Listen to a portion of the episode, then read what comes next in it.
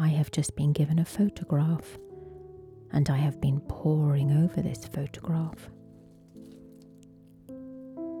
It is of my grandmother, my foster grandmother, who was called Grace. Grace. She is dressed in Shakespearean costume. And I am trying to work out what character she is playing.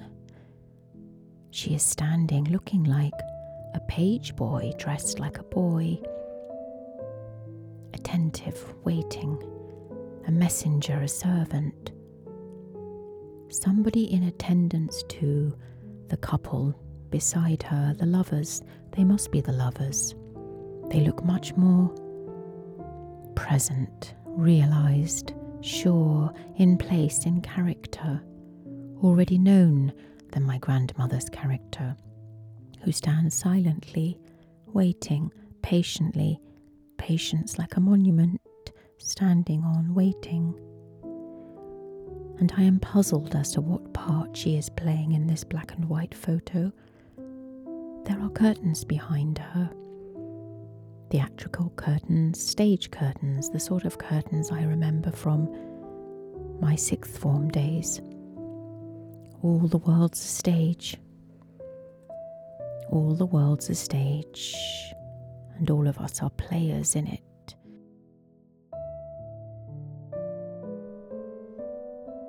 A reading life, a writing life, with writer and teacher Sally Bayley. And this photograph, which has been given to me recently by my foster mother and sister, has set me thinking again and reading again my Shakespeare, and I've been taken back to my sixth form days when I was 16, 17, 18. And then I was reading The Tempest, the late romances. But yes, it was the romances that preoccupied me, and it was the romances that my grandmother preferred. A Midsummer Night's Dream, Twelfth Night, As You Like It. And so I have been given a photograph which is compelling of my grandmother dressed in Shakespearean costume as a male courtier, I imagine, in black and white, waiting patiently for her part. But what part is she playing? Perhaps it is inevitable that she would play a male part. She was boyish. She is boyish in this photograph. She is not overly feminine. Some of us are. Me with my flowing hair, far too feminine to play a boy's part, but my grandmother was not like that. No. No, her hair was always in place. And in this photograph, she is so still and so attentive and waiting to be told her part, her lines. Perhaps she already has her lines. Perhaps she already knows her part. Perhaps she is already well rehearsed. And I am thinking of Cesario in Twelfth Night. And I am thinking of Viola, the go between, because my grandmother is standing next to two lovers and of course, when you think of lovers, you think of Hamlet and Ophelia, you think of Romeo and Juliet. Perhaps you think of Rosalind and Orlando, but not really. My grandmother looks like a messenger boy. Perhaps she is the friend of a prince. Perhaps she is Horatio, Hamlet's friend. But I think it is inevitable she would play a male part. But still, I want to know what part, what part she had, and I cannot tell yet. I cannot tell, only that she stands apart from the lovers, apart, solemn and still, solemn and still.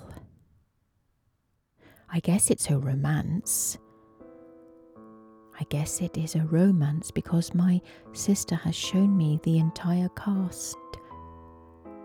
And there are several women in floppy hats, droopy hats, but I keep thinking and I keep seeing my grandmother's legs, which are sturdy branches, muscular and sinewy and firm.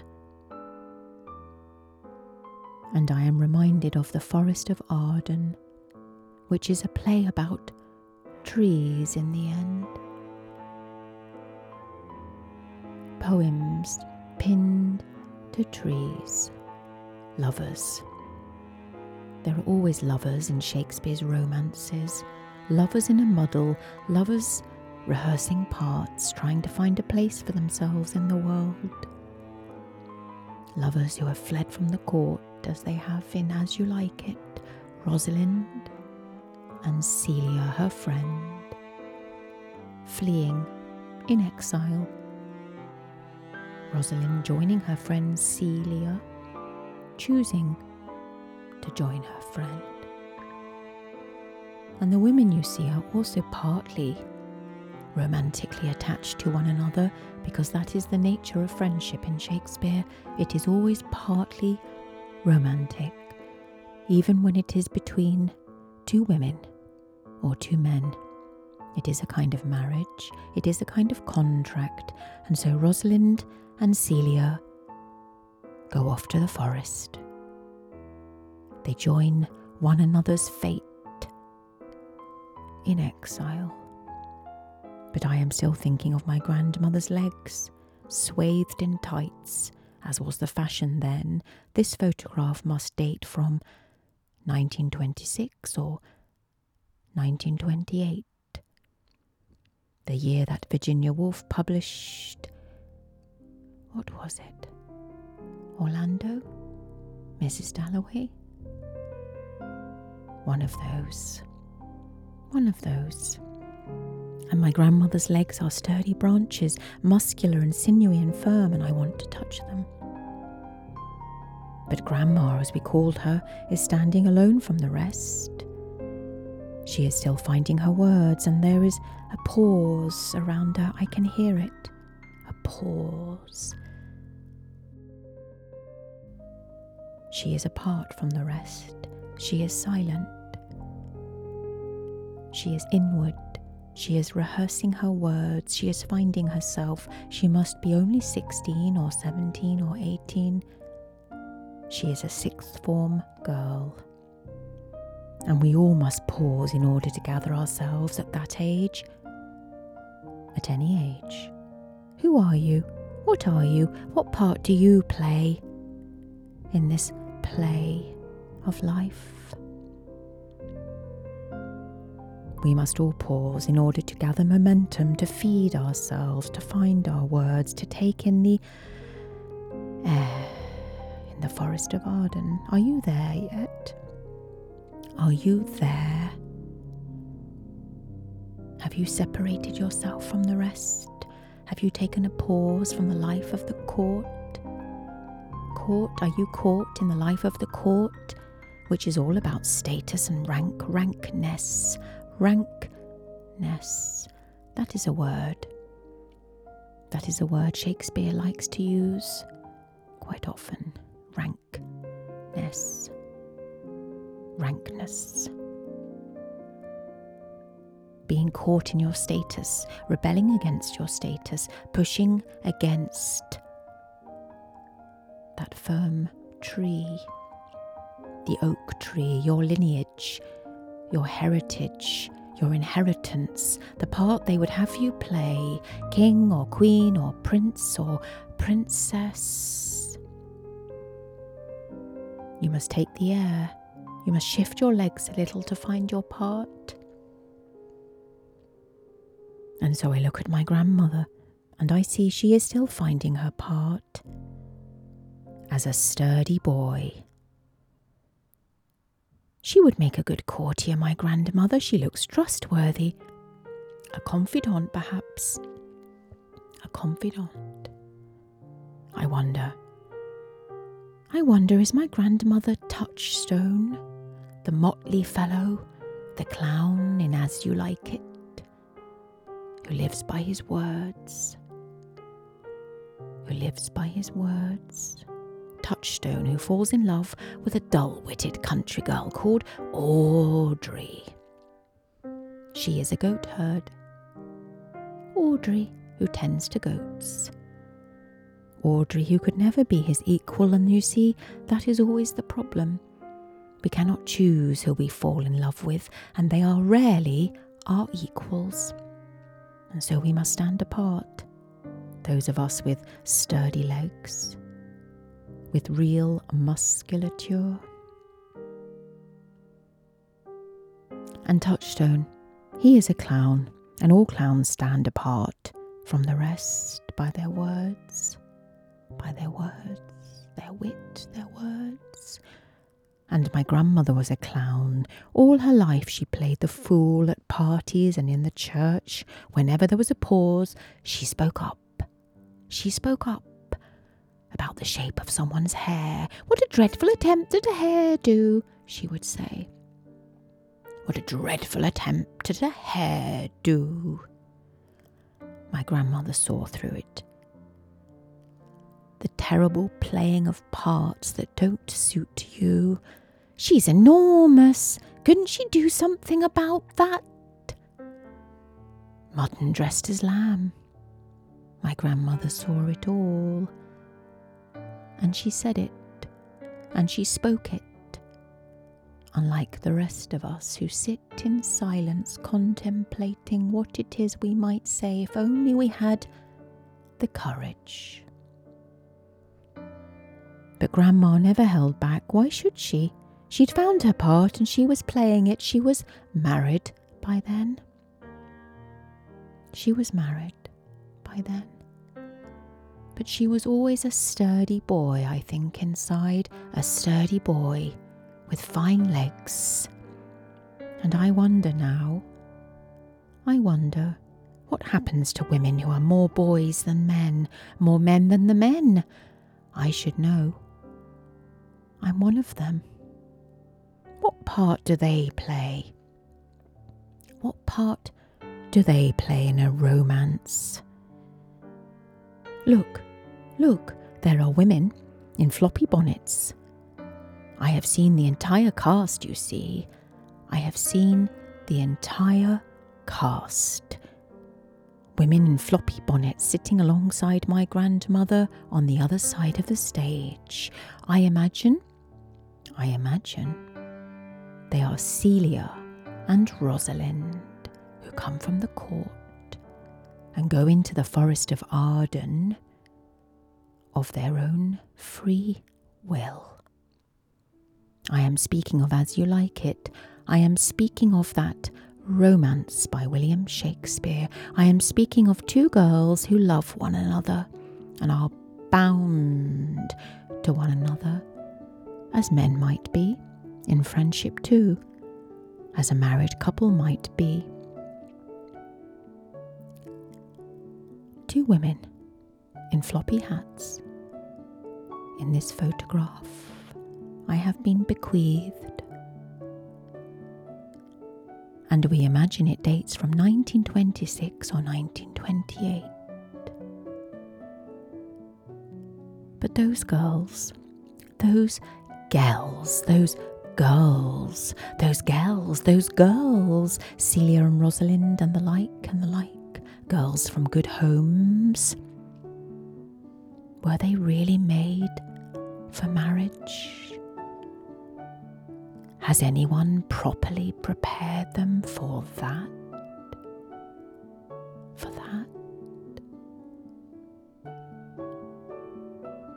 No bucolic idyll, no bucolic idyll.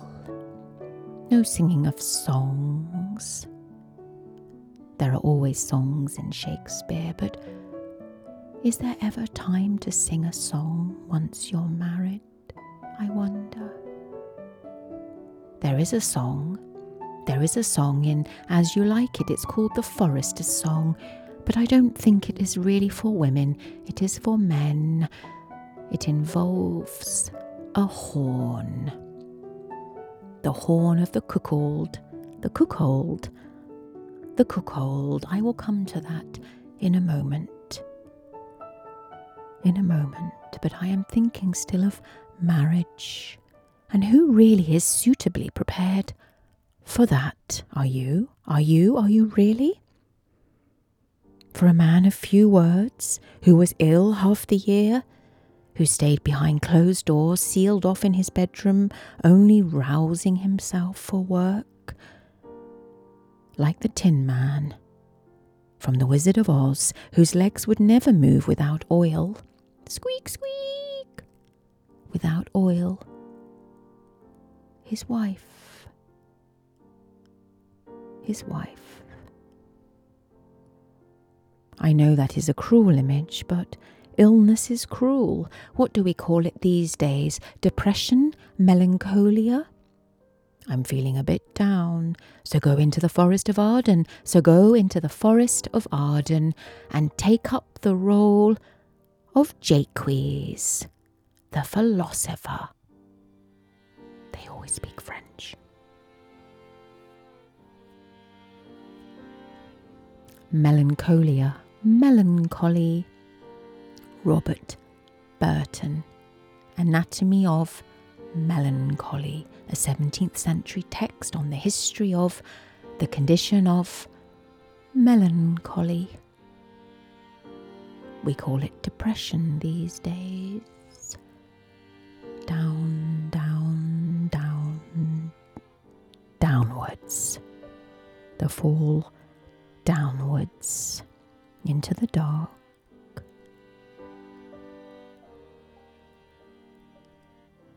It is a cruel illness. It can shut you down completely. For six months, they said, my grandmother's husband was shut down for six months of the year. The iron curtain going down.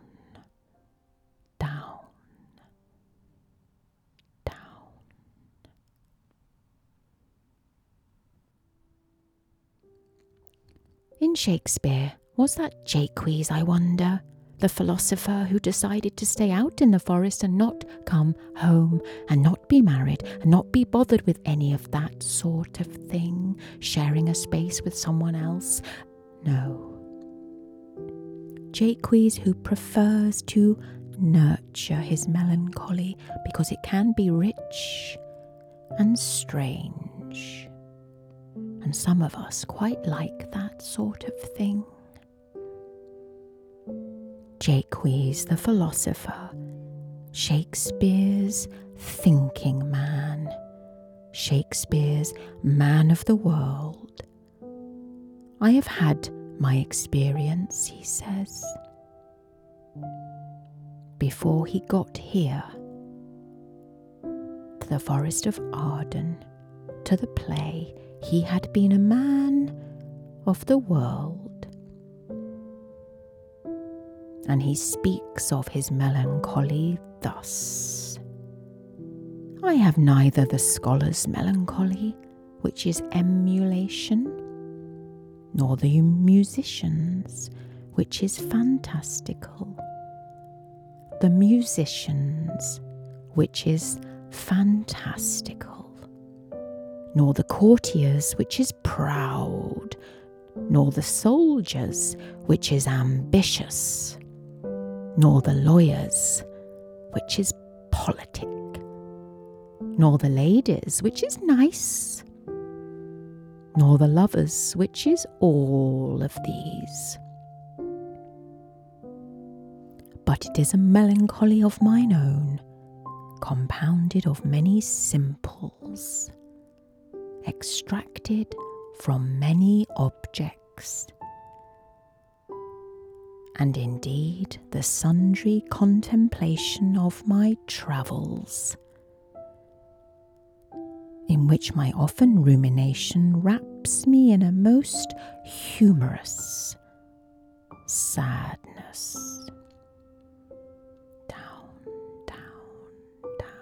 Like the leaves that fall in the autumn upon the ground.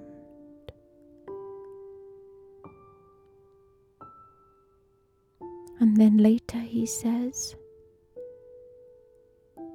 to the rest of the court who are listening to him, the man of wise words, the man of the world who has seen and been and been and seen things.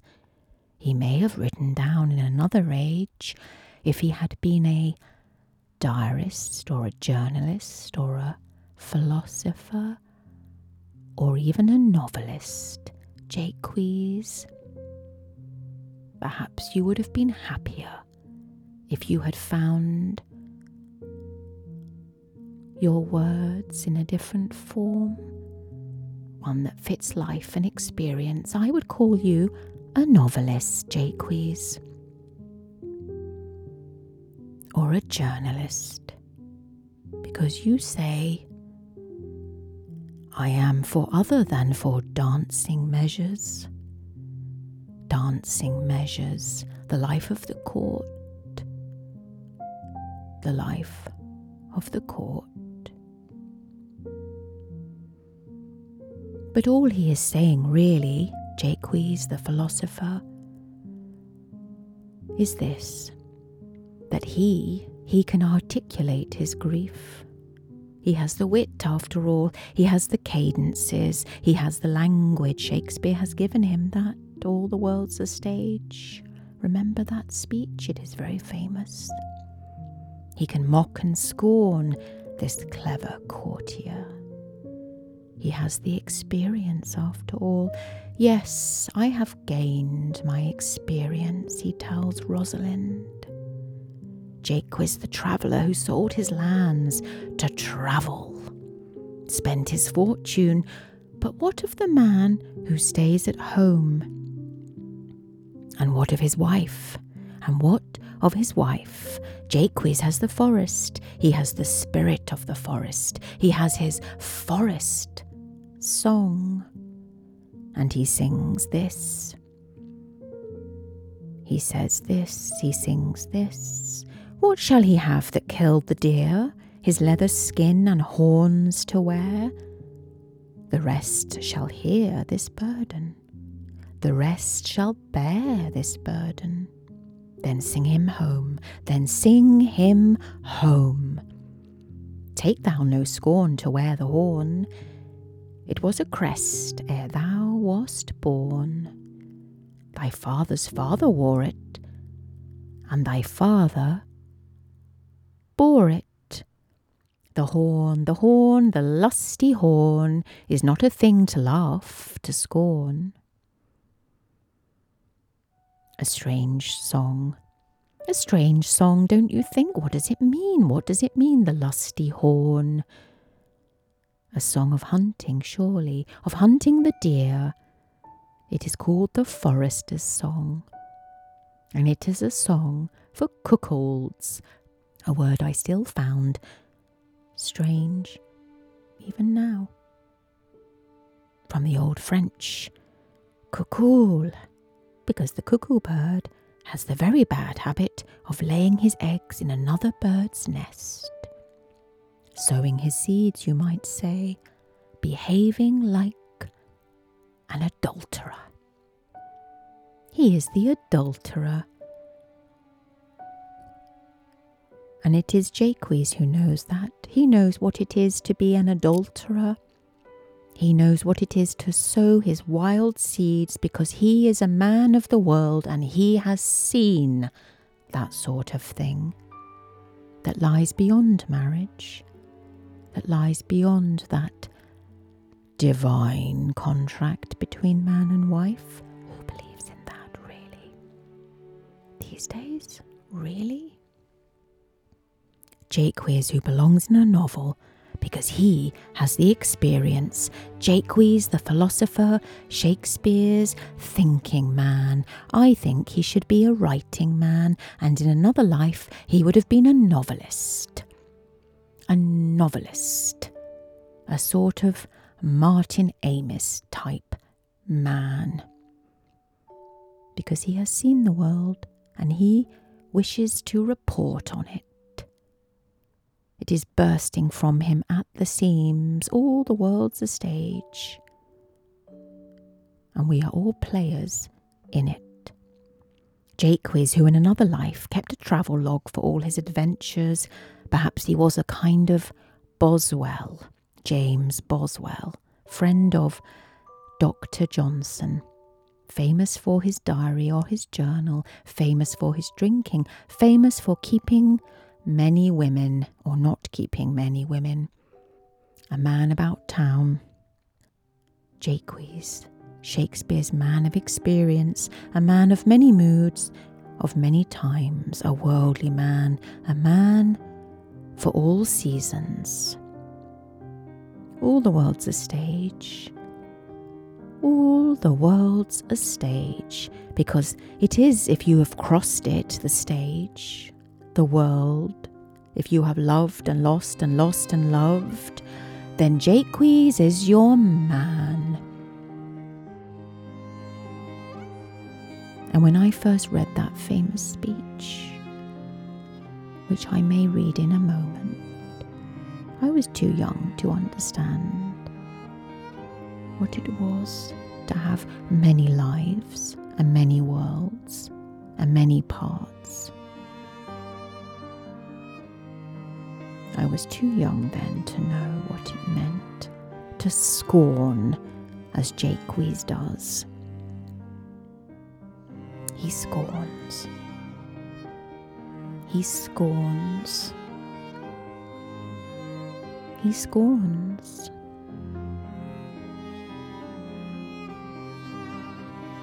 Let me read that speech again. The famous one, you must know it. Everyone knows it. Everyone has heard it at some point in their life.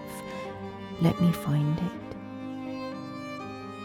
Let me find it. It is full of scorn, scorn, scorn, meaning a contemptuous attitude, meaning to mock, to abuse, to ridicule, to treat as a jest, a game, a sport, like a football you might kick around. That famous speech, let me find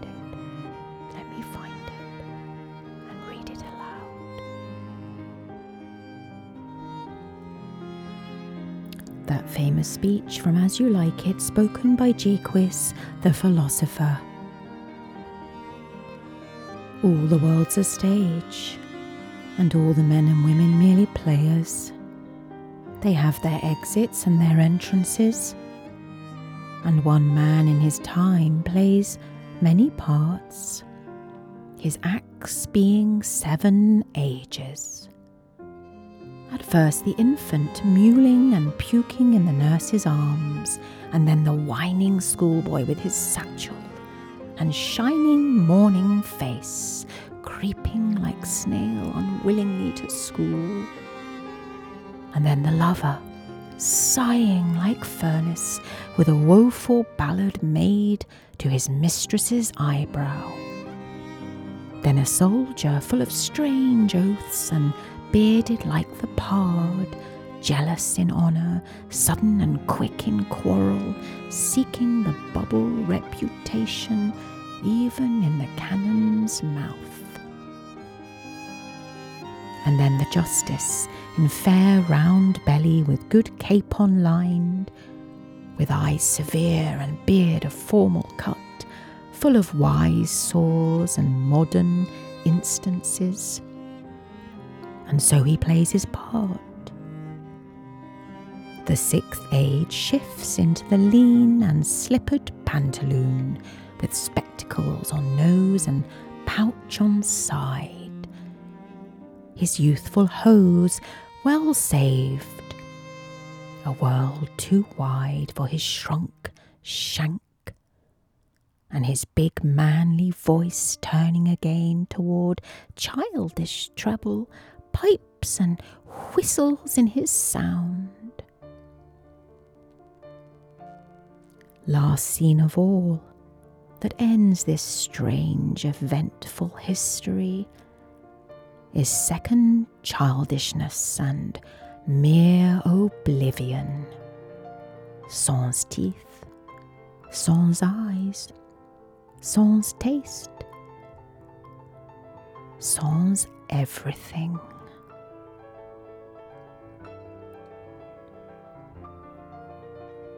Is that what it is to scorn? To scorn? To scorn?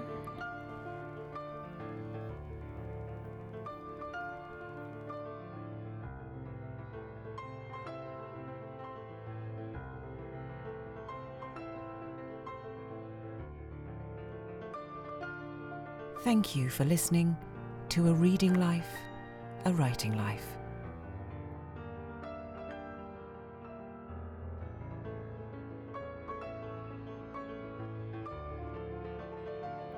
If you've enjoyed this podcast, please like it, give us a review, or mention us to friends or on social media. Thank you.